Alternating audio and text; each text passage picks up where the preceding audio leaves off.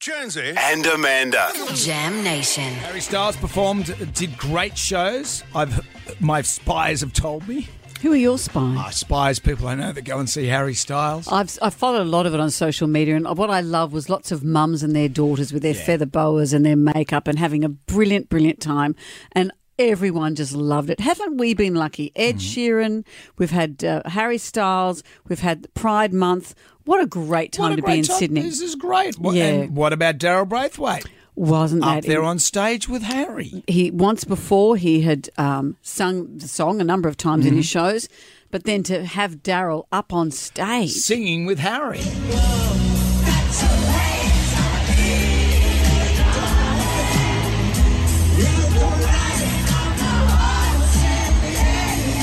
Crowds loving it. Crowds are loving Daryl. And we spoke to Daryl last week because he was performing on Friday night at the zoo. And uh, I, I'd just like to say that I think we had a big part in getting Daryl up there on stage. Stage. So hopefully I'll get a chance to um, maybe go and see him again, but I'm not sure. Because I know What you're, you're at the happens. zoo on Friday night. Um, yes, and I think he's out at a bigger, slightly bigger gig at, at the stadium, Acorn Stadium. More animals. He might show up at the zoo with you. Oh, how good would that be? Can you organise that? Yeah, but, but we'll have a word. Maybe you should do some 1D songs. Yeah. I could do watermelon. You could do watermelon chili. That's it. You do that. Yes. Actually, I did suggest to Daryl maybe get Harry to do some songs that Daryl actually wrote so he gets a bit of a slice of the whack. What would that have been? Like one summer, he wrote that. yeah. Get him to do that. Or, Who's got the gun? Was that one of Daryl's? Yeah. What about Slipstream? Slipstream, that's Daryl. Mm-hmm. Old Sid, that's not No, Daryl. no, it's not Daryl. How about How's That?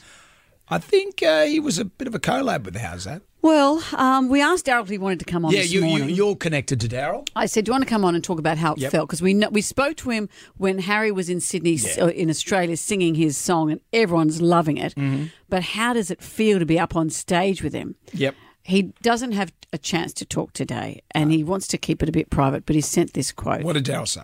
Thank you for asking. Because I hold the moment on Saturday night with Harry dear to my heart and real, realise it has now been exposed by so many platforms, I'll sadly decline your offer. Regards, Daryl. I- Well, he doesn't want to be too exposed. No, and he wants to keep that moment private for himself Exactly. with his platforms.